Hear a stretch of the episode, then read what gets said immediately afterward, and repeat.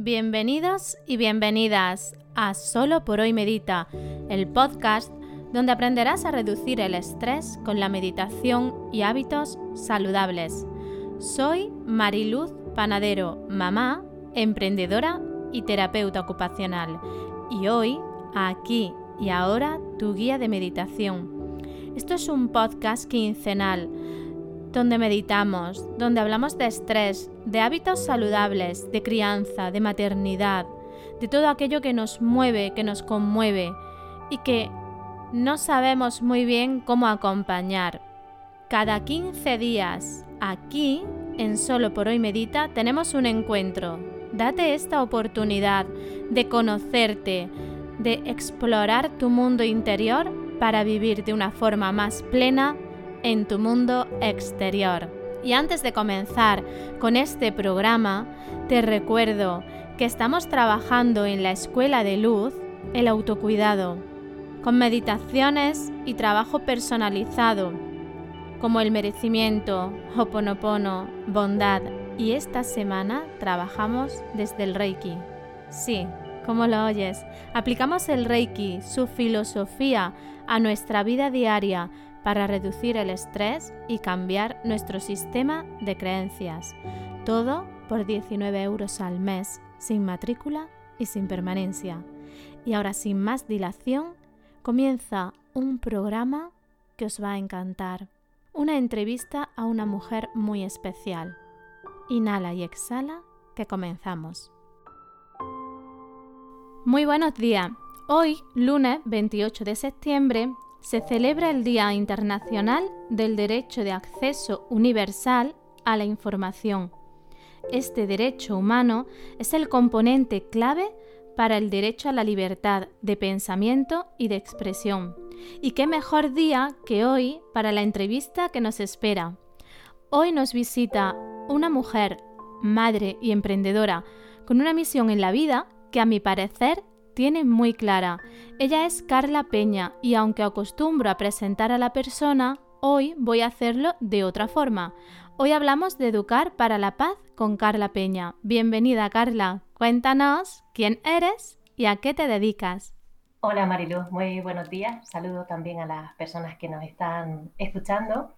Antes de comenzar mi intervención y presentarme, me gustaría agradecerte la invitación a tu podcast, un espacio realmente enriquecedor para quienes te escuchamos. Y darte mi más sincera enhorabuena pues, por este excelente proyecto tan importante y necesario como es tu Escuela de Luz. Me presento, mi nombre es Carla Peña, yo soy periodista de profesión, mamá y emprendedora por vocación. Tras licenciarme en periodismo por la Universidad Complutense de Madrid, comencé mi periodo de prácticas en Radio Nacional de España Luego estuve dos años trabajando para la edición en Las Palmas del periódico El Mundo. Y los últimos cinco años, antes de dejar mis queridas Islas Canarias, mi acento me delata, para continuar formándome, estuve al frente del Gabinete de Comunicación de la Consejería de Sanidad del Gobierno de Canarias. En 2012 regresé a Madrid para continuar estudiando. Tenía el firme propósito de emprender, entonces en el ámbito de la comunicación, Así que cursé un máster en marketing, comunicación y publicidad y luego realicé un posgrado en gestión de gabinetes de comunicación en empresas e instituciones y emprendí. Al principio, pues como autónomo, gestionando una diminuta cartera de, clientes, pues generaba desde contenidos para blogs, perfiles de redes sociales, eh, notas de prensa para organismos con los que había colaborado cuando residía en, Gran Canaria, hasta que en 2015 yo creo que por fin hallé mi, mi pasión. Fui mamá y la maternidad pues supuso una auténtica revolución para mí. A nivel personal es obvio, lo es para todas, pero también en el ámbito profesional. En el grupo de apoyo a la lactancia, al que asistí desde muy pronto en Madrid, la Liga de la Leche, conocí a una mamá que por las conversaciones que intercambiábamos me decía siempre que me iban a encantar los libros de, de la prestigiosa pedagoga italiana María Montessori. Y la verdad que no se equivocaba. Comencé a leer La mente absorbente del niño en el quinto mes de embarazo de, mi hija Hannah, para mí la obra maestra de Montessori, y supuso un antes y un después en mi manera de entender no solo la crianza y la educación que estaba a punto de afrontar de mi hija, eh, sino también la vida. Acabada de dar a luz, comencé de nuevo a estudiar, al tiempo que me dedicaba en exclusiva a la crianza de mi pequeña, Aparqué tres años el periodismo, años en los que me certifiqué como guía Montessori y educadora de familias en disciplina positiva. Y fruto de aunar estas dos filosofías, pues nació Early Childhood, eh, mi segunda hija, nuestra escuela de formación online de pedagogía Montessori y disciplina positiva en enero de 2018 y que gracias a una comunidad como la que hemos creado en, Instagram, pues hemos impartido cursos ya en más de, 15 países. El principal propósito de Early Childhood eh, es acercar la pedagogía Montessori al hogar y este es un proyecto que en la actualidad compagino con la dirección de comunicación de la empresa Comad Matrona un proyecto que me mantiene muy unida al comienzo de la vida, que acompañamos a la maternidad y prestamos nuestros servicios en el Hospital San Juan de Dios de Córdoba, ciudad que me adoptó en 2016, de la que estoy profundamente enamorada, al tiempo que soy promotora de salud y calidad de vida de la mano de los laboratorios Usana Health Science, donde trabajamos de manera muy consciente para la prevención de enfermedades crónico-degenerativas y acompañamos a las personas a ganar salud física, pero también emocional, social y, por supuesto, financiera, ofreciendo todo un sistema de capacitación, formación y liderazgo para emprender en la industria del network marketing. Todo ello, pues con el sueño de convertir la habitación de Hanna en fundación, un proyecto que nació de la mano de Early Childhood con mi compañera Bea Soro. Un pues, momento, Carla, un momento, porque por hacernos un resumen nos está dando mucha información y, y quiero que quede toda muy clara para que nuestros oyentes identifiquen muy bien tu perfil. Eh, yo entiendo por lo que nos estás contando que, tu pasión o tu vocación o incluso el desarrollo de tu potencial está vinculado de una forma directa a la comunicación, a la salud y a la educación, ¿no? Es como serían tres, tus tres pilares. Sí, exacto. Vale. Y, entiendo que, lo ha ido desarrollando en, tres perfiles diferentes, pero que conviven o que, o que se aunan ¿no? en, un, en, un proyecto de vida.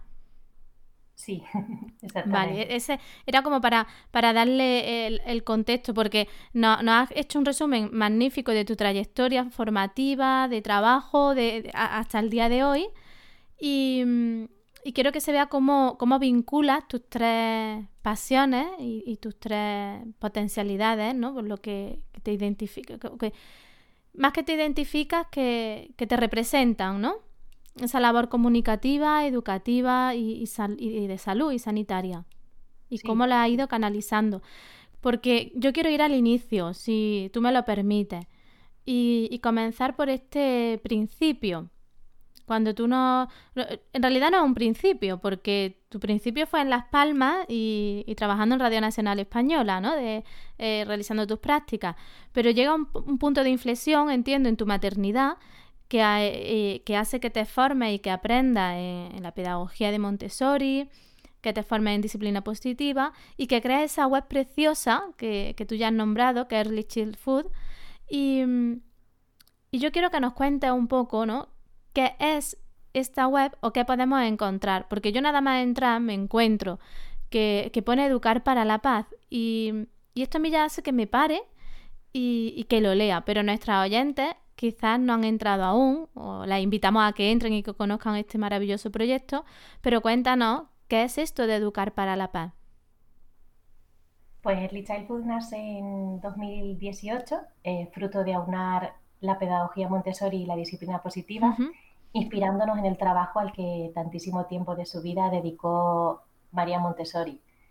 Sabemos que Montessori revolucionó los parámetros educativos existentes hasta el momento, poniendo al niño como auténtico protagonista de todo el proceso educativo. Transformó tan radicalmente la educación infantil que, nada volvió a ser igual que antes abrió las puertas del aula para que entrase aire y luz, introdujo cuadros, flores y lo más importante creo es que puso al frente a un maestro diferente que respetara la espontaneidad de los pequeños y acompañara el aprendizaje.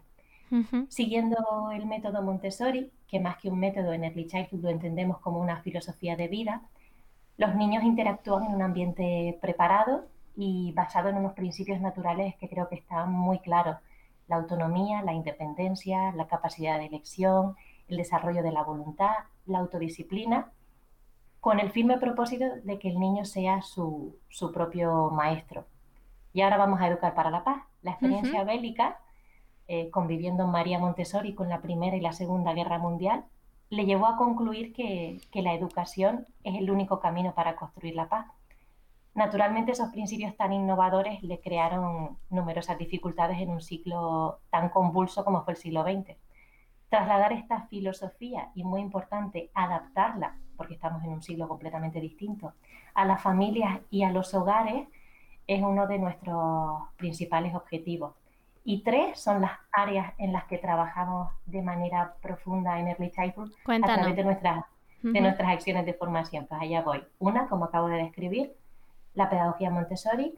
Otra, la disciplina positiva, acompañando a las familias a crear entornos que conjuguen amabilidad, dignidad, también firmeza y, por supuesto, respeto tenemos una enorme responsabilidad social con nuestros hijos y es a través de los cursos de formación online, basándonos en estos eh, principios, como aprendemos también a trasladarle a nuestros pequeños cuán importante es valorarse a sí mismo, pero por supuesto igual de importante también es valorar a los demás y aprender una de nuestras máximas premisas como es que los errores son oportunidades maravillosas para emprender.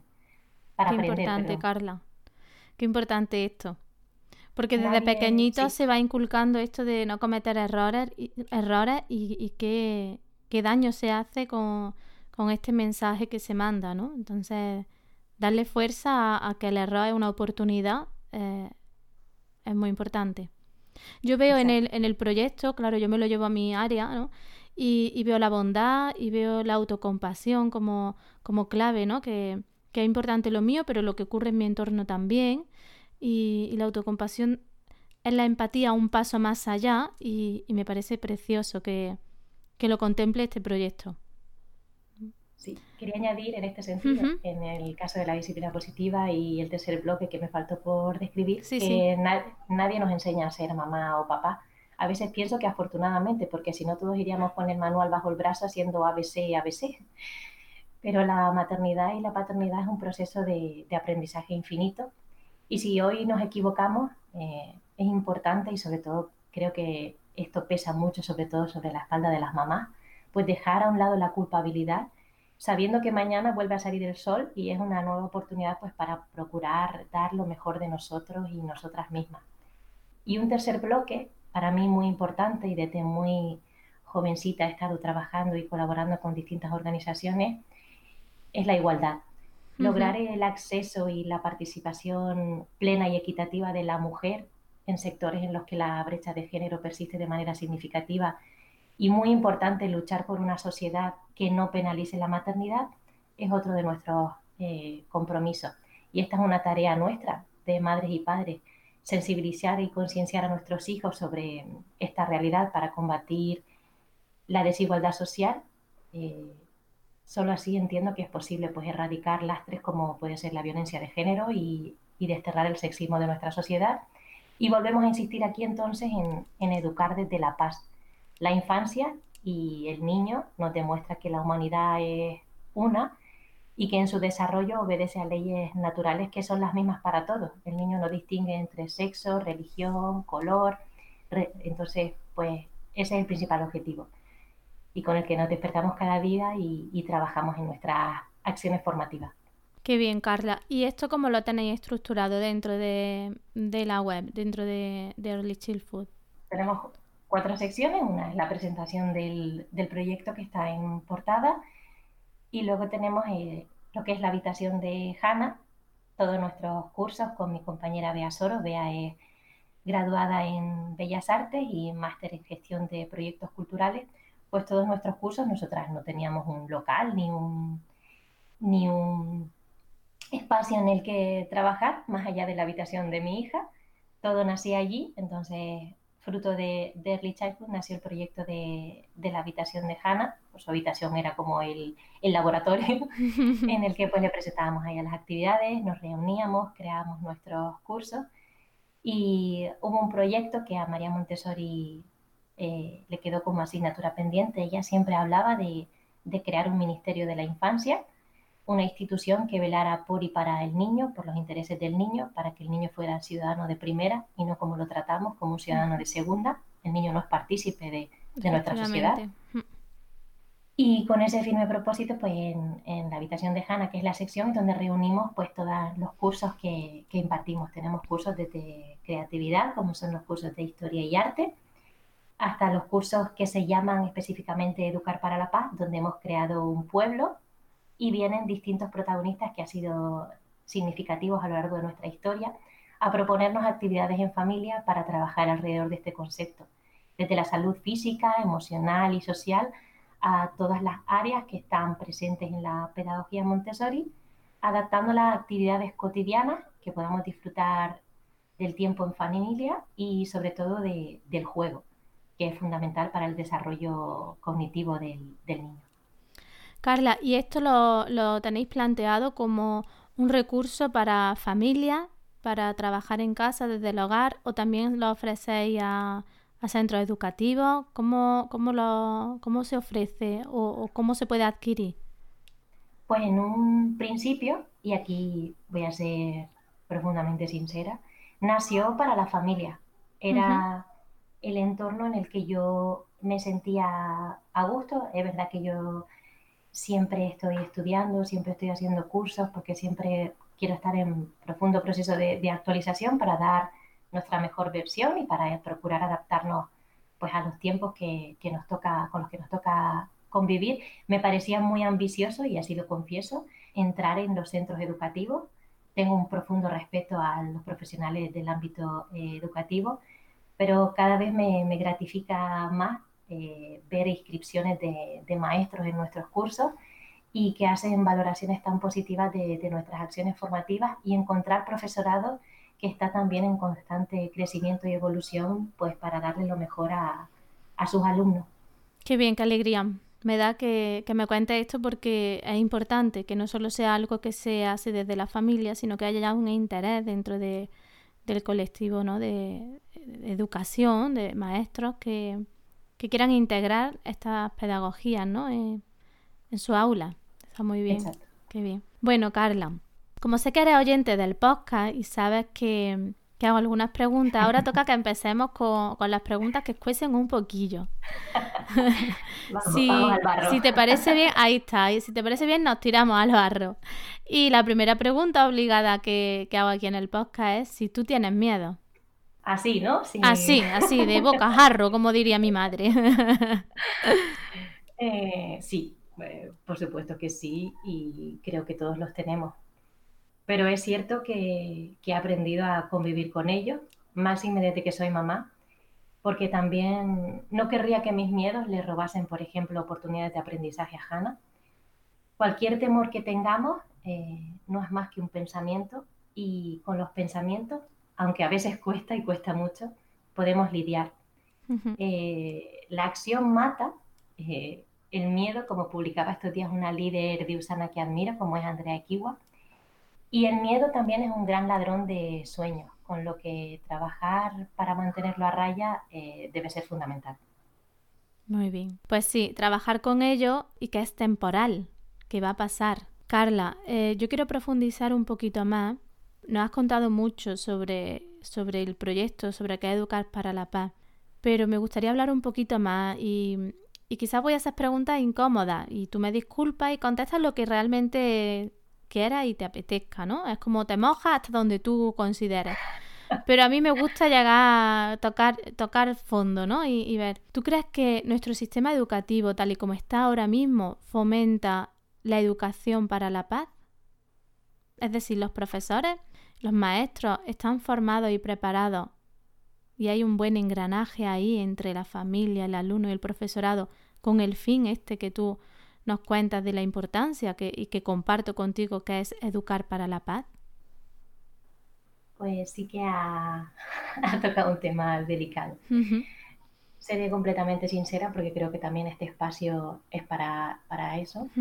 Eh, no, yo siento que no y siento muchísimo ser tan tajante al tiempo que sí me gustaría eh, aclarar antes de continuar que esto nunca es una crítica al profesorado, pues soy consciente de que muchos asisten cada mañana a su puesto de trabajo con, con ganas de ofrecerle a sus alumnos y alumnas su mejor versión. Aunque en nuestra sociedad esto no lo haya valorado como debería, tampoco ahora, en estos tiempos convulsos con los que nos ha tocado convivir. Y sí es una crítica al sistema, sistema del que no solo son partícipes los gobiernos, sino lo somos todos y cada uno de nosotros. No se educa para la paz y se educa lamentablemente en, en la competitividad. Y si me permites, a mí sí que me gustaría desarrollar em, esta idea porque es algo en lo que insisto mucho en nuestros talleres. Claro, por supuesto, e-, el micro es tuyo, cuéntanos. Eh, de un tiempo a esta parte y, también observando el crecimiento de Hannah, las personas con las que se relaciona, los peques, la familia, observo y observamos que, que a nadie le gusta perder. Tradicionalmente nos hemos enfrentado a las situaciones con la mentalidad de ganar-perder y lo peor es que la mayoría de las veces no somos conscientes de ello. Muchos, y, yo particularmente, crecimos en hogares en los que se nos comparaba con nuestros propios hermanos, nuestras propias hermanas. En el colegio se nos califica comparativamente. Eh, si tengo un sobresaliente, alguien tiene un bien. Vivimos en una sociedad intoxicada de ganar-perder, concursos, deportes, oposiciones, juicios, elecciones, y esto lamentablemente se traslada también a la vida familiar. Eh, recoge Stephen Covey, que es un autor que a mí me encanta, ya no está entre nosotros, autor del bestseller Los siete hábitos de las personas altamente efectivas. Luego publicó el de las familias altamente efectivas, que es mi favorito. Lo dejaremos, Carla, todas las reseñas que nos estás haciendo las dejaremos luego en las notas del programa para que las personas que nos están oyendo pues puedan buscar y, nutrirse ¿no? de, de, esta, de sus libros si están interesados. Sí, perdón. Pues dice, no, no te preocupes. Dice Stephen Covey que cuando tenemos hijos en edad preescolar luchando por su autonomía o en edad adolescente luchando por su identidad o familiares compitiendo por tener atención o padres tratando de mantener el orden y la disciplina, parejas discutiendo a su manera, pues naturalmente que caemos en patrones de ganar-perder. Cuando ganar-ganar debería ser la única alternativa máxima en la vida familiar y por supuesto también en el entorno educativo. Debería ser su esencia, el, principio que, de alguna manera eh, nos guíe. Lo que es importante para la otra persona debe ser tan importante para ti como lo es la otra persona. Y así podremos pasar pues, del yo al nosotros, de una mentalidad de escasez a una mentalidad de, abundancia. Y esto es algo que, que he aprendido y que he interiorizado pues, a lo largo sobre todo de estos últimos años y de la mano pues, del proyecto con, con Usana que nos da muchísimas herramientas de, desarrollo y crecimiento eh, personal que nos invita pues también a, reflexionar y a hacer una mirada profunda hacia nosotros mismos. Y esto pues no lo encontramos eh, lamentablemente en el sistema educativo eh, porque no se invierte en educación. claro lo hemos comprobado con la crisis que nos ha tocado afrontar. No se invierte en sanidad, como tampoco se invierte en educación, y la familia está bastante alejada del contexto educativo también. Y en la mayoría de los casos, y si se acerca y se implica, muchas veces es para criticar, lejos de, ayudar y mejorar. Y esto no es una crítica eh, concreta, sino que, yo me incluyo en el sistema y todos somos partícipes de él. Entonces, esta sociedad requiere de un profundo cambio. Carla, justo antes de la entrevista hablábamos del directo con Ana, ¿no? Y me decías, te noté un poco enfadada. Y te dije, sí, es que lo estaba. Y justo estaba enfadada por esto, Carla. Y, estaba enfadada porque veo mucha crítica desde el ámbito familiar hacia el sistema educativo, pero poca implicación. Y, no, y, si no hacemos equipo, tampoco avanzamos. Y, creo que es muy importante que, que, lo has explicado muy bien y has dado en la clave, ¿no? De, tenemos que, mirar más allá y, poner en primer lugar al niño. También quería mm, preguntarte, ¿no? Creo que, lo que ocurre también es que, que no se entiende bien qué es esto de educar para la paz, porque la paz, para yo poder ofrecer algo, antes lo debo de tener en mí. Es decir, yo creo que conceptualmente no se puede educar para la paz, que primero tendrá que habitar la paz en nosotros. ¿Tú qué opinas sobre esto, Carla? Estoy completamente de acuerdo y comparto cada una de, tus palabras y invito a las personas que nos están escuchando a que vean ese directo también. Es imposible, es imposible educar para la paz si no se cultiva la paz en uno mismo. Eh, yo insisto siempre, siempre en que cuidar, criar, y en este caso hablamos de educar, para educar bien, debemos comenzar por cuidarnos a nosotras mismas, que con la maternidad y la crianza eh, a menudo se nos olvida y estamos, si es que estamos, en la última lista de nuestras prioridades. Hay que cuidar de nuestra salud física y también, por supuesto, fundamental, nuestra salud emocional y también nuestra salud social, las personas con las que nos, nos relacionamos, por supuesto, la salud financiera, porque parece que hablar de, de, dinero tiene muy mala prensa. Eh, Efectivamente. la salud económica nos da independencia y libertad. Y al final estamos en torno a una palabra que a nosotras creo que nos encanta a las dos, que es el autocuidado. Y el autocuidado tiene que ver con todo esto, tiene que ver con la salud física, con la salud emocional, con la salud social, con la salud, con sentirnos realizadas, desarrollar un trabajo que nos guste, eh, desde cómo nos hablamos y en este sentido, si me permite, ya que me permite dejar referencias bibliográficas que a mí me encanta, yo soy una apasionada de la lectura, hay un, para mí en estos últimos años eh, ha sido todo un maestro, eh, lo conocí aquí en la Universidad de Córdoba dando una charla, Luis Castellano, autor de la ciencia del lenguaje positivo, pues prestar especial atención a cómo nos hablamos a nosotras mismas es súper importante. A partir de ahí, al tiempo que dedicamos a lo que nos gusta, nuestras pasiones, comer bien, practicar alguna actividad, salir un ratito con amigos, con amigas, ponernos una cremita al terminar el día, porque si, si en tu día no hay sitio para ti, que eres la persona con la que convives 24 horas, es muy difícil cultivar la paz en el de al lado, aunque sea la persona que más ames en el mundo como es nuestro hijo, nuestra hija. Entonces yo me pregunto, ¿podemos hacer algo o, qué pauta o qué tips nos puede ofrecer para integrar esta paz en el hogar desde dentro? Claro que sí. En nuestros talleres insistimos muchísimo en que la primera escuela debe ser la familia. Hay una herramienta eh, que he comprobado que le cambia la vida a muchas familias, incluso a la pareja, que con la llegada de nuestros hijos pues muchas veces nos distanciamos y nos enfadamos más de lo que hacíamos antes, ¿no? Hay una herramienta que a mí me gusta mucho, que son las reuniones familiares. Están perfectamente descritas en otro de mis libros favoritos, como es Cómo educar con firmeza y cariño, de Jane Nelson.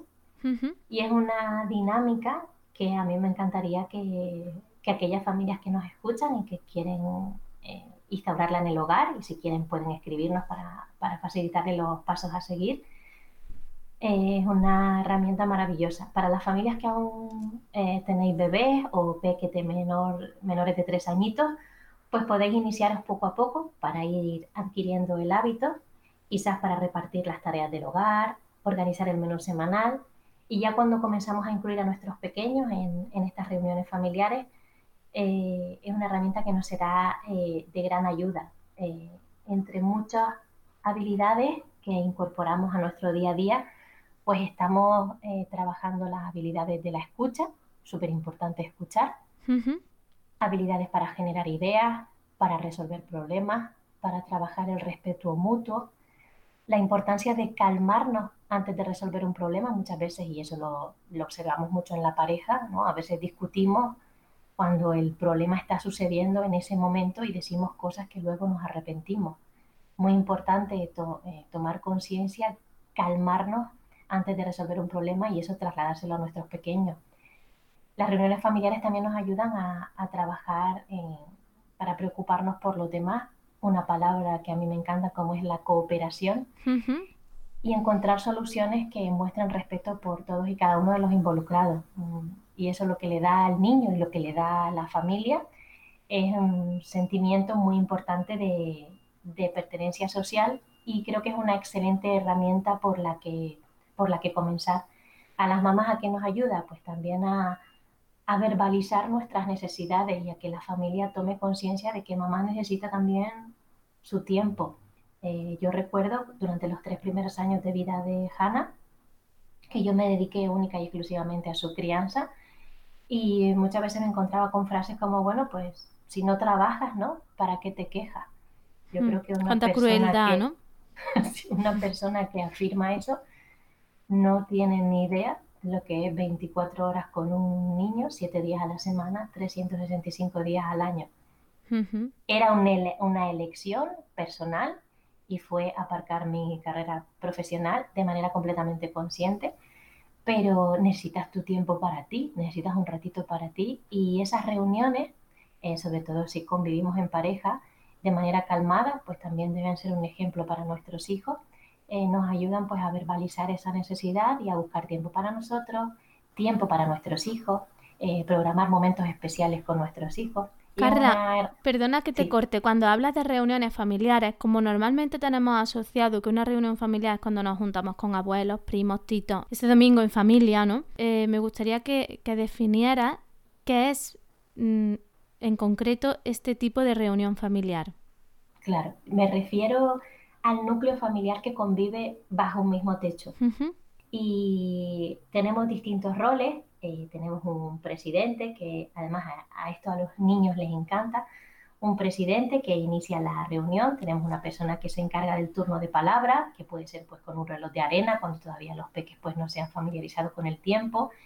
Tenemos una persona pues que anota todas las decisiones y son reuniones que, que es muy importante pues por ejemplo establecerlas semanalmente por ejemplo, los sábados o los domingos, que tenemos eh, probablemente más tiempo para, para poder llevarlas a cabo, pues a lo largo de la semana tenemos una agenda que puede estar, por ejemplo, en el frigorífico, en la puerta de nuestro frigorífico, en el que vamos anotando los distintos conflictos o problemas a resolver que van surgiendo en casa o temas que nos gustaría tratar. Los vamos anotando y ese día de nuestra reunión familiar, eh, la pareja con nuestros hijos o la familia, como sea la estructura de nuestra familia, pues los tratamos por orden cronológico y como decía, con todas estas habilidades que se proponen, pues intentamos buscar soluciones que sean satisfactorias para todos los miembros de la familia. Qué bien, Carla. Qué interesante y qué sanador, ¿no? Porque eh, es como no, no, te guardas en esa mochila invisible que todos llevamos tanta basura, sino que puedes tener un espacio en el que compartir sin juicio, entiendo. Exacto. No hay juicio, no hay crítica y respeto de, turno de intervención y debe ser un espacio, obviamente, si acabamos de discutir con nuestra pareja, pues esa reunión familiar la tendremos que posponer. Pero claro, ahí entra mucho en, juego la responsabilidad de las mamás, la responsabilidad de los papás y el compromiso y ejemplo con ese tiempo.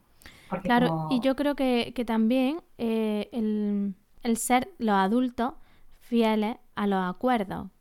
Exacto, hay, hay una dinámica de disciplina positiva que, es como la caja del orden, ¿no? Porque algo que nos desquicia bastante es el desorden en casa, ¿no? que esté todo tirado, eh, más que ahora se ha puesto tan de moda esto de maricondo, ¿no? Que tiene que estar todo perfecto en el exterior para que tengas tu salud interior. Superficies libres de objetos, sí, sí. Exacto. Pues hay una, se pone una caja, ¿no? Y aquello que no esté en su lugar, pues se mete en la caja y en, y en esa reunión familiar se, y esta es una actividad que proponemos en nuestra primera edición de Educar para la Paz, pues en esa em, reunión familiar la familia establece el tiempo en el que ese objeto va a permanecer en esa caja sin poder utilizarse. Una semana, un fin de semana. Entonces yo siempre hago especial hincapié con las mamás y con los papás en a ver dónde dejan el móvil, a ver dónde dejan la cartera, porque nosotros tenemos que ser el principal ejemplo. Si nosotros tenemos toda la cama llena de ropa, difícilmente le puedes exigir a tu hijo que haga su cama o que recoja las cosas del suelo. Entonces, pues eso, eh, es tomar conciencia, eh, porque muchas veces al final la crianza es un ejercicio de autoobservación para luego poder acompañar a tu hijo con congruencia y... claro, que haya coherencia y honestidad en, este diálogo, ¿no? En esta educación. Exacto. Bueno, Carla, llego a la segunda pregunta o, frase, ¿no? que obligada del podcast, ¿no? Que le hago a, los invitados y a las invitadas. Y, y si tú tienes una frase, un mantra, una afirmación a la que recurres, es como tu, talismán en el que te apoyas diariamente. Tengo muchas y más desde que mm, tengo, a mí me encanta leer y entonces me encuentro con autores y autoras que nos invitan a prestar especial atención al lenguaje y a lo que nos decimos, pero yo creo que si hay una frase y, que impregna todos nuestros talleres y todos nuestros cursos, y ya la citaba al inicio de, la entrevista, es que los errores son oportunidades maravillosas para aprender. Es una frase que procuro que me acompañe cada día. Eh, nuestro éxito como sociedad eh, dependerá de lo que suceda dentro de nuestras casas. Pienso que se requiere de energía, tiempo, planificación, trabajo y hasta creatividad para dar a luz a una familia. Y es en la habilidad de, renovarse y de abrazar los errores, disculparse y pedir perdón, que cuesta, ¿eh? cuesta, en la que radica gran parte de, ese éxito. Por eso yo creo que esta es una frase que, me acompaña y que procuro que acompañe. O sea, nos podemos equivocar, yo soy la primera, eh, pero he aprendido a abrazar esos errores y a dejar a un lado eh, algo muy común en la maternidad, que es lo de fustigarnos y de llevar la mochila de la culpabilidad que pesa muchísimo sobre los hombros. Pero mañana vuelve a salir el sol y yo sé que tengo una nueva oportunidad para, para hacerlo mejor. En la web podemos ver que, que tienes la escuela de formación online, ¿no? Eh, y, y mi pregunta es, ¿los padres quieren aprender a enseñar? Cuando digo padre me refiero a padres, madres. Es decir, ¿tienen verdadera conciencia de lo que es criar y, de lo que ello implica? Te digo esto, Carla, y, te lo enlazo un poco, porque a mí me sorprende, y, lo hemos hablado ya en alguna ocasión, de que hay una moda ahora, la moda Montessori. Y digo moda porque es verdad, hay muchas familias que que están en, su embarazo y ya están pensando en montar el cuarto Montessori, en materiales de juego, pero que en realidad andan muy perdidas en las bases pedagógicas o perdidas o que no tienen interés. Es como vamos a vender una imagen porque ahora es... Sí, y no, y si me permites me extiendo porque esto es uno de mis temas últimamente favoritos. Sí, claro. Y que este verano, es verdad que que llevo madurando. Por eso también he parado un poquito la actividad en Instagram en Early Childhood, porque estoy haciendo un profundo ejercicio incluso conmigo misma. Si hay ese eh, interés por aprender, si no Early Childhood, pues debería haber cerrado sus puertas hace tiempo. la hay, pero no tan extendida ni tampoco bien entendida como, como debiera. A tu pregunta de si hay una moda, sí, por supuesto que sí. Eh, vivimos en una cultura Pinterest y amazónica, en la que importa más el tener que el ser, en la que todo lo queremos para ayer. Eh, digo amazónica porque estamos acostumbrados a que Amazon nos ponga un paquete en 24 horas en la puerta de casa. Efectivamente. Y esto lo hemos extrapolado. Siento que absolutamente todo en nuestra vida, incluso la crianza de nuestros hijos. La gente recurre a los cursos buscando soluciones que no quiere implementar a largo plazo, quiere resultados mañana. Siento, y esto es una reflexión de unos meses para acá, que vimos, vivimos una inmensa mayoría completamente desconectados del ser y con el foco puesto en el tener incluso antes que el hacer. Publicaba estos días una profesional que ambas admiramos, como es Charo Vargas, detrás de la marca Charuca, que los que esperan recoger antes de sembrar se pasarán la vida esperando. Claro. Pues esto es más o menos igual. Lamentablemente es una moda y en concreto la etiqueta Montessori vende y, vende muchísimo. Y en este sentido, si me lo permite, sí me gustaría recalcar, porque creo que, que es responsabilidad de nuestro proyecto, que no se acompaña a un hijo o a una hija leyendo el último bestseller en crianza respetuosa, tampoco desembolsando enormes cuantías económicas para darle a nuestros hijos la mejor habitación o los juguetes de madera de moda, o llevándolo al que hoy pueda ser el mejor colegio, 500 euros la mensualidad. Se acompaña y se educa con amor y tiempo. Y no tiempo de calidad, que esto también es un invento de esta sociedad de la inmediatez en la que nos hemos convertido y lo describe a la perfección un profesional del pensamiento positivo que admiro como es Víctor Cooper. Él siempre pone el ejemplo de la planta. La planta no necesita que tires de ella para crecer, como los niños necesitan tiempo y cariño. En el caso de la planta traducimos ese cariño pues en agua, luz, sustrato necesita también como las relaciones, la relación de pareja, la relación con nuestros amigos, la relación con nuestros padres, la relación con nuestros hijos, que las riegues a menudo, no que las riegues con calidad, porque como dice Víctor Cupes, y es muy divertido como lo plantea, eh, si probamos a darle solo una gotita de agua al mes a nuestra planta, eso sí, el agua de, la mejor calidad, la planta se muere. nuestros hijos nos necesitan y nos necesitan muchísimo. No nos necesitan para poner un juguete de madera o una habitación bien bonita, hacer una foto, subirla al Instagram y luego ponerme a mirar cuántos likes tengo. Y esto, y yo misma me, he dado cuenta en un ejercicio de reflexión que cuesta hacerlo, porque al final tú tienes un negocio online y también vives de esto. Pero en esto no se puede convertir eh, un método pedagógico y en concreto, y en lo que a la pedagogía Montessori se refiere, no podemos olvidarnos de que se trata de un método que nació en un barrio humilde para niños y niñas de familias pobres, cuando hoy es un sistema de enseñanza al que lamentablemente en nuestro país solo pueden acceder familias de un nivel socioeconómico alto. Y es una gran paradoja. Sí. No obstante, sí querría decir, eh, y cada vez conozco más proyectos y, y me alegro muchísimo de que sea así, que no todo está perdido, que cada vez hay más escuelas, también públicas, que adoptan y adaptan, muy importante adaptar esta filosofía a sus aulas, porque también tenemos el concepto de que, uy, los materiales Montessori es que son carísimos. Anteriores Montessori, los que los usamos, eh, sabemos de su aplicación y presentación, sí son caros, pero son perdurables en el tiempo y por otro lado se pueden adaptar. Hay numerosas eh, herramientas, instrumentos que tenemos en casa que con un poquito de creatividad, un poquito de tiempo y dedicación eh, podemos crear importantes recursos de aprendizaje para acompañar a nuestros pequeños.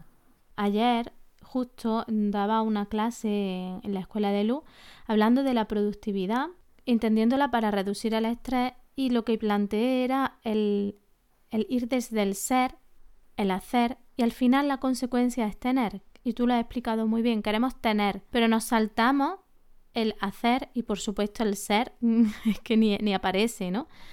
Y, esto era lo que yo te quería preguntar ahora, porque parece que importa más el parecer que el ser, con lo cual en realidad al niño no le está llegando nada. No.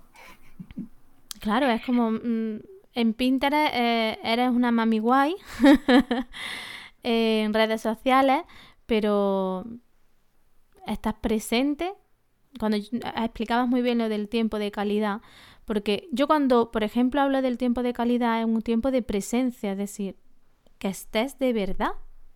Que no le pongas al niño el juguete y como ya es Montessori, el niño ya lo ya, está, ya no necesita nada más. El niño necesita tu compañía, tu contacto, saber que está, pero, pero con presencia, no en mil cosas. Cuando lees los textos de María Montessori, ella eh, se refiere una y otra vez al ambiente preparado, ¿no? A esa, en nuestra cultura actual, a esa habitación bonita con paredes blancas y muebles de madera, que nosotros la tenemos.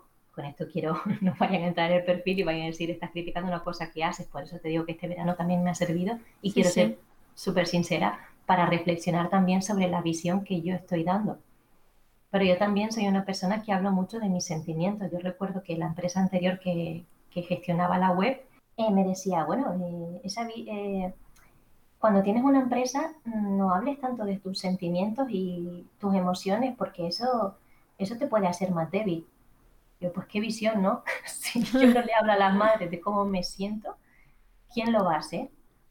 Si no hablamos de un posparto, si no hablamos de lo exigente, dura que es la crianza, aunque es súper gratificante, quién lo va a hacer. Y María Montessori, y regresando al tema para no desviarme, eh, cuando hablaba de ambiente preparado, la figura más importante del ambiente preparado es el adulto a cargo del cuidado del niño.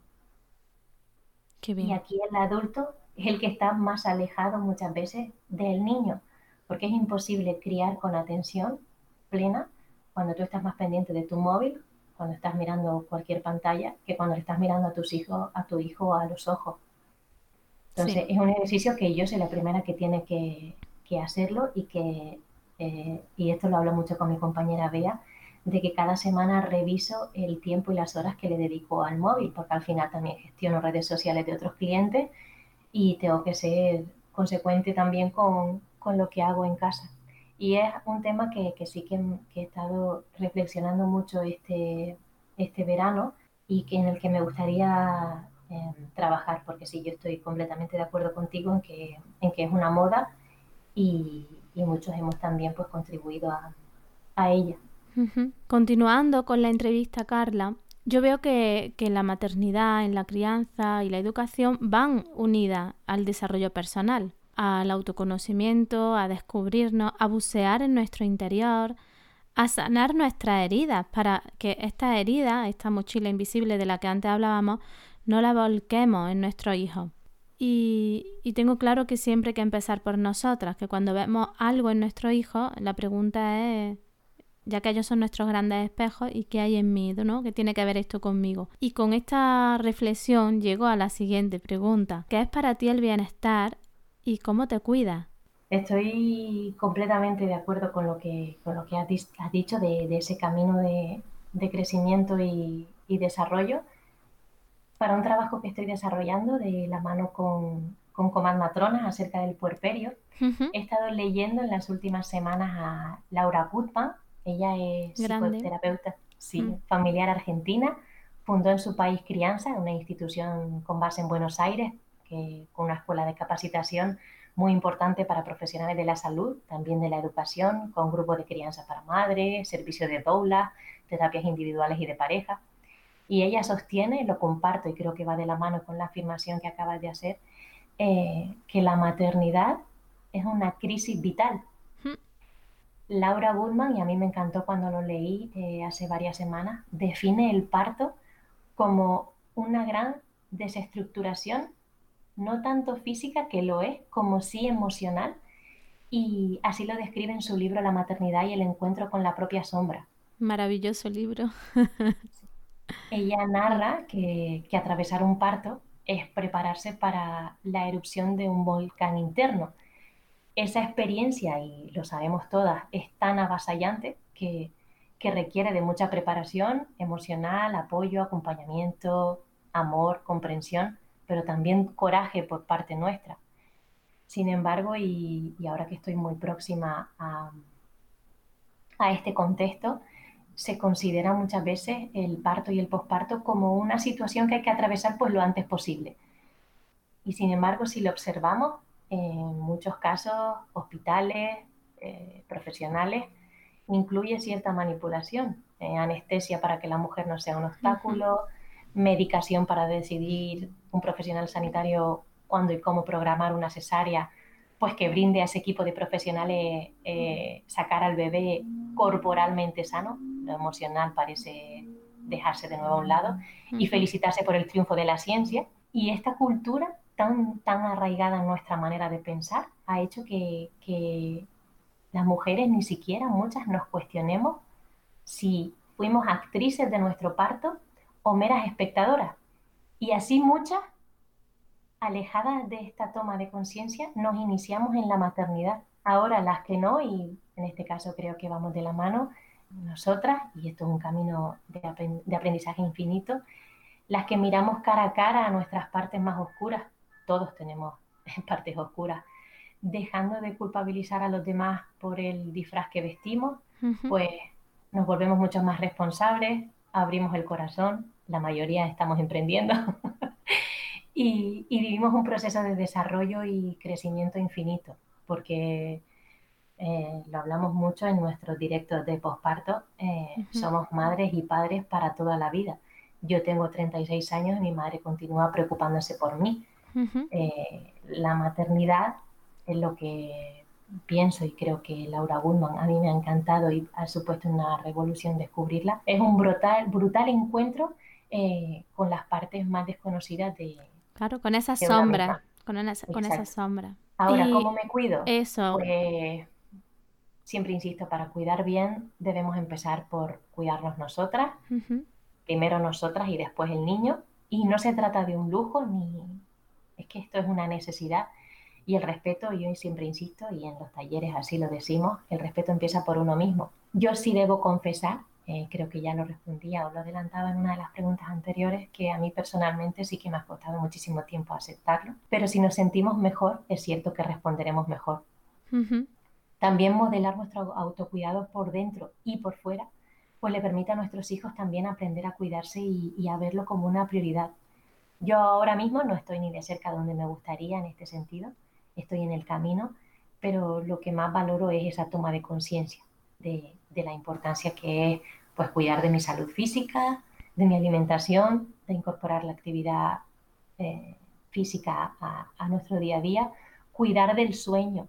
Con la maternidad lo del sueño, yo sé que es difícil, eh, pero esas horas de descanso y por supuesto también la salud emocional.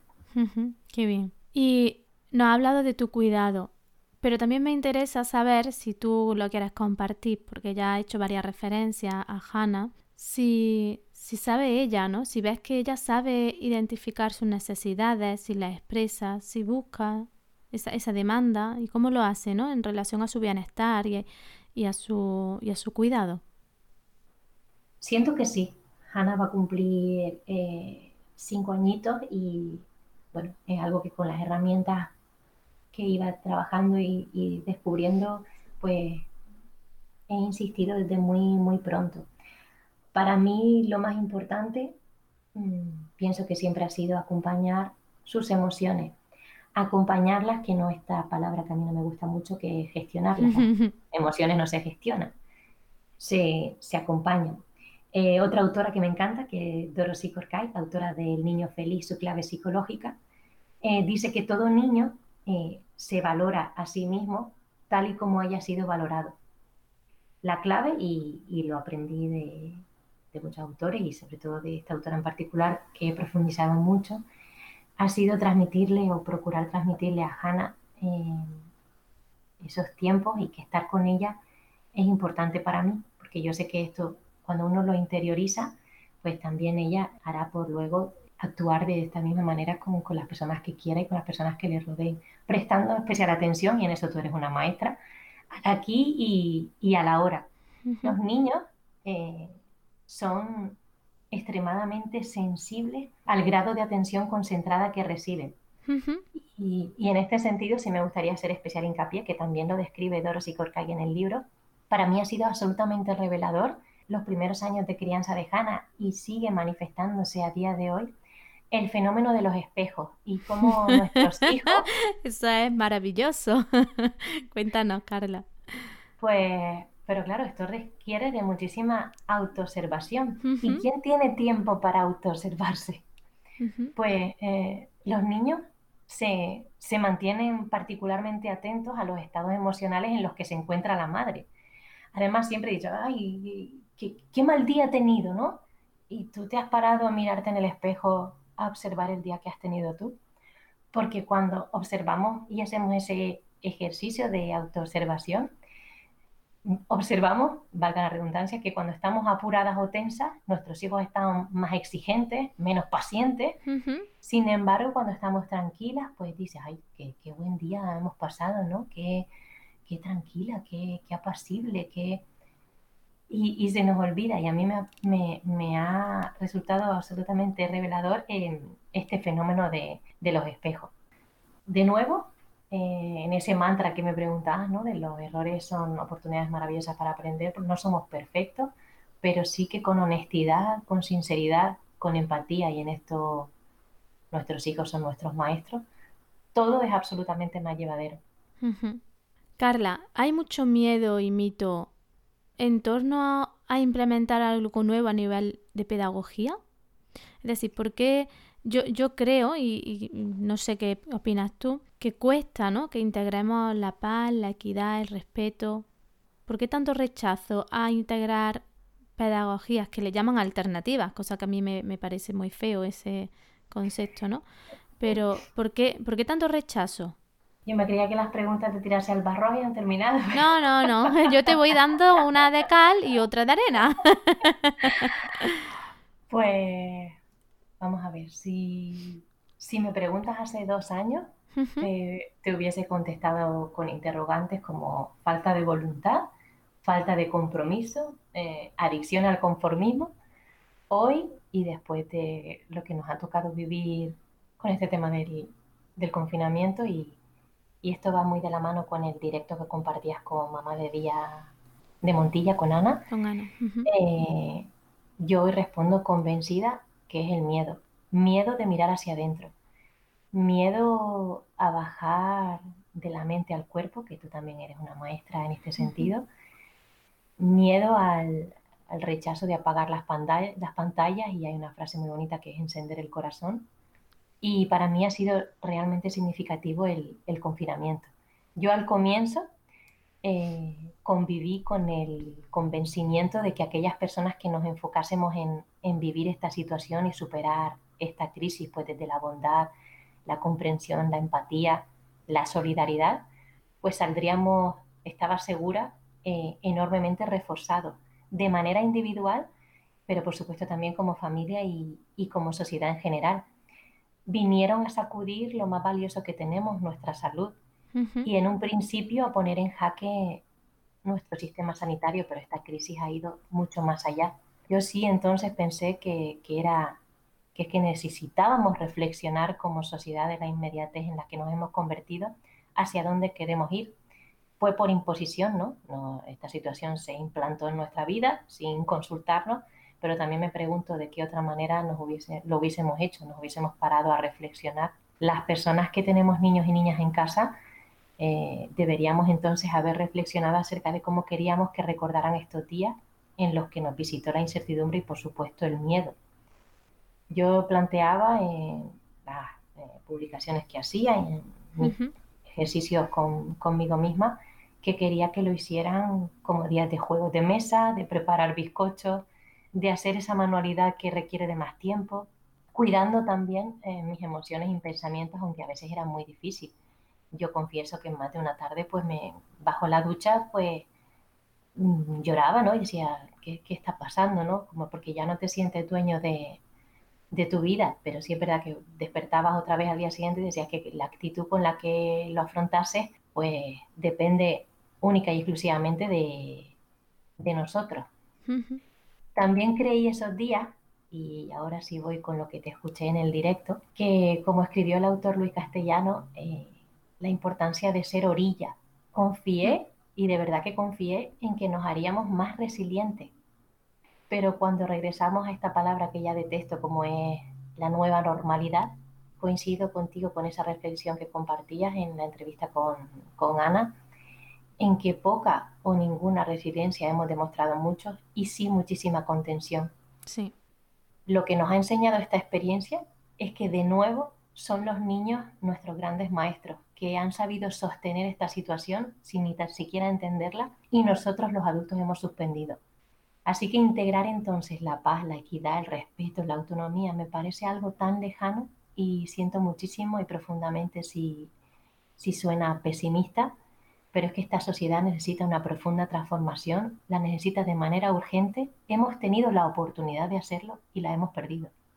Sí, Carla, yo te diría un chapó, sabes que lo compartí el otro día en la entrevista y que, y que ese enfado que tú me notabas partía de ahí porque, porque decía, no han muerto suficientes personas, no, no, ha sido suficiente grotesco todo lo que ha ocurrido, las consecuencias que estamos viviendo eh, en todos los niveles y, hay una gran resistencia. Carla, sigo avanzando en la entrevista, me quedaría hablando de este tema otra hora más, pero me quedan algunas preguntas que no quiero que se queden aquí. Como sabes que este podcast es de gestión de estrés, con hábitos saludables y con la meditación, esta pregunta es como de sí o sí, esta no la podemos esquivar. Y es si, si tú meditas. Uy, que estoy a examen, ¿no? Estoy esto ya es examen, esto es examen. ¿Qué hábitos saludables? Y si dentro de tu hábito saludable incluye la meditación. Sí, además tengo una meditación preciosa eh, de Madre Tierra que me encanta. Sí que medito, pero tengo que ser sincera, no con la rigurosidad y constancia que me gustaría. Y la meditación es uno de nuestros pilares en el nuevo programa que estamos desarrollando con Usana, con nuestro Essential Program de 28 días para redescubrirnos, en el que trabajamos conscientemente para incorporar hábitos saludables a nuestra vida que perduren en el tiempo. Y tan importante es meditar como como recrearnos en el sencillo hecho de existir y cada día valoro más el hecho de respirar con esto de que llevamos mascarilla. Sí. Ese, ese sencillo ejercicio de, detenernos eh, desde la neurociencia es un ejercicio que se recomienda como el más saludable para nuestras neuronas, para su conexión y mayor longevidad. A veces nos esforzamos tantísimo por estudiar, por trabajar por un futuro mejor, que en ese esfuerzo eh, sacrificamos un tiempo en el que reposar, en el que recrearnos en lo bueno, en lo positivo. A veces parece un ejercicio complejo, pero simplemente se trata de parar, eh, de ir más despacio, de dedicarnos un ratito a reflexionar acerca de nosotros mismos y es una auténtica palanca de impulso y, de cambio. Medito, pero, pero no con la, con la constancia que debería y sabes que alguna vez te lo he puesto por WhatsApp. Noto que esta semana Mm, me estoy desequilibrando. Y precisamente por eso, por, ese... Mira, aquí me, permito, aquí me permito darte un consejo que, que allá mismo en, la clase lo, daba, explicaba por qué se nos olvidaba meditar, ¿no? Se olvida meditar. Y, siendo consciente de todos los beneficios, como tú has descrito, de no solo lo que sentimos, sino lo que está científicamente demostrado, ¿no? De neurociencia. Y yo le explicaba que era porque mm, nuestra vida la dividimos en, varios cuadrantes, ¿no? En lo importante y urgente, importante y no urgente, no importante y urgente y no importante y no urgente. Esto es una matriz que se llama matriz de Eisenhower. Y nuestro cuadrante de importante y urgente está lleno, pero llenísimo, llenísimo, de muchas cosas que pertenecen a los otros tres cuadrantes. ¿Qué ocurre? que el cuadrante de importante y no urgente, que es en el que está la meditación, no lo realizamos, porque ese cuadrante de actividades es el que tenemos que planificar y agendarizar.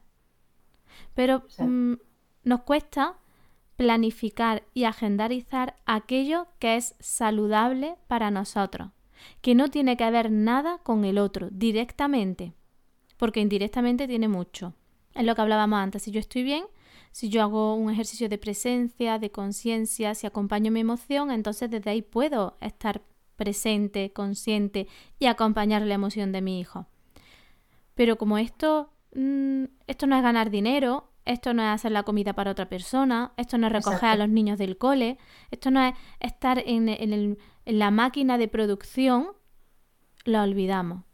Y en realidad es un acto de amor y lo que nos devuelve es que, en, ese, en ese camino que es la vida, que para mí la vida es un camino de amor, nos quedan muchos pasos todavía. Así que yo te animo a que lo planifiques. Es como yo sé el día que tengo que hacer un directo en Instagram, el día que preparo contenidos para la escuela, el día que tengo consultas presenciales y sé la hora de cada día que guardo para mi meditación. Hablamos de meditación, de yoga, de algún ejercicio, de quedar con mi amiga, ¿vale? De ese cuidado que olvidamos.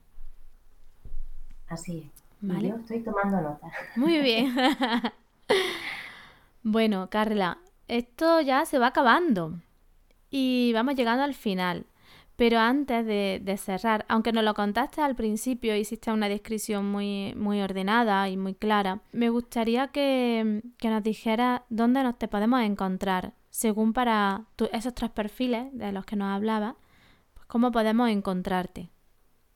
Pues me podéis encontrar en nuestra web, que es earlychildhood.com, principalmente en los perfiles de Instagram, Early Childhood, a veces es un poquito difícil de, encontrar. Entonces también en la habitación de Hannah, si buscáis en Instagram la habitación de Hannah, pues ahí veréis que es una cuenta eh, básicamente de ilustraciones, eh, de las ilustraciones que hace Bea para nuestros cursos, y mi correo electrónico, que ahí siempre estoy disponible, que es carla.earlychildhood.com.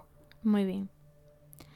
Muy bien, pues Carla, hasta aquí eh, esta entrevista, el programa de hoy. Sabes que estaría hablando contigo ahora y ahora, que me encanta, que, que, nos mueven los mismos temas y, entonces pues nos gusta, nos gusta tenemos un poquito, nos gusta el charloteo, tenemos un poquito de verborrea, todo hay que decirlo.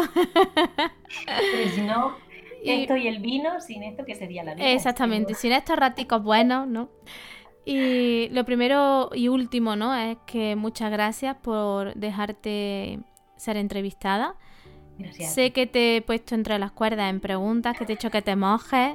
Y, y- y me gusta que te mojes porque, porque eh, tienes un lugar privilegiado. En Yo creo que me he ahogado, ¿eh? Yo creo que me he metido Mm. ahí, ¿eh? te, te has metido bien, pero, pero tienes un proyecto muy comprometido y a mí me gusta que, que nos impliquemos.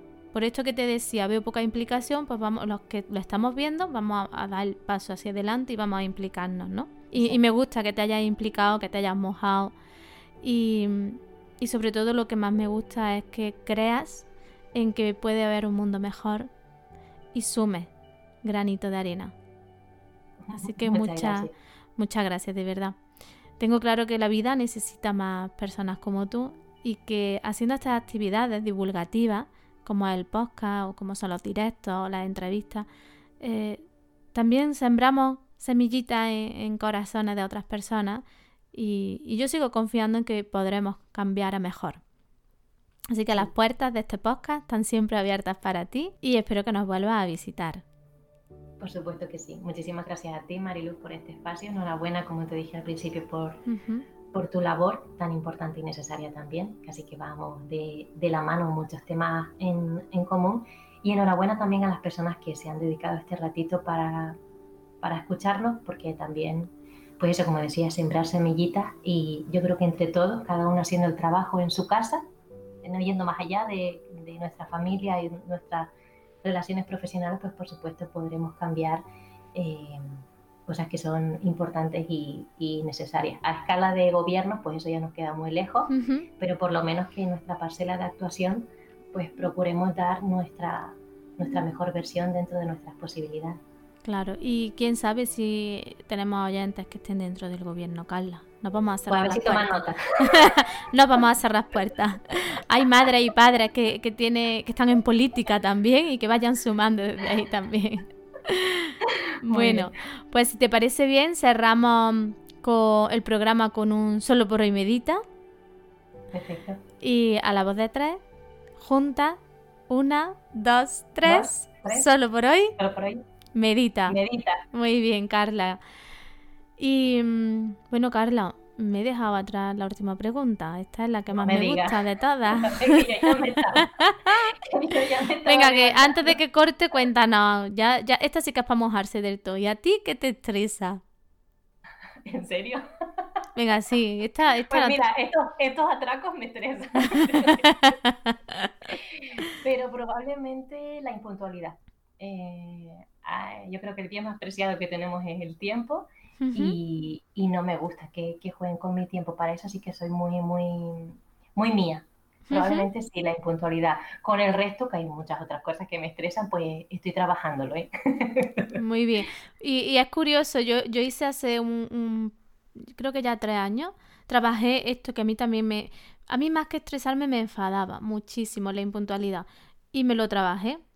Mm, y, y descubrí muchas cosas de mí, que esto ya te lo guardo para la intimidad. Vale. A esto ya no te lo cuento porque no quiero escarbar ya demasiado. Pero, pero tiene muchas cosas curiosas esto de nuestro exigente con, con el tiempo. ¿Qué ocurre? Bueno, voy a dejar la pregunta en el aire. No me contestes, pero la dejo también para los que no oyen. ¿Qué ocurre si tú eres la que llega tarde? Y ya está. Y aquí despedimos el programa. Un abrazo, Carla, y sabes que esta es tu casa.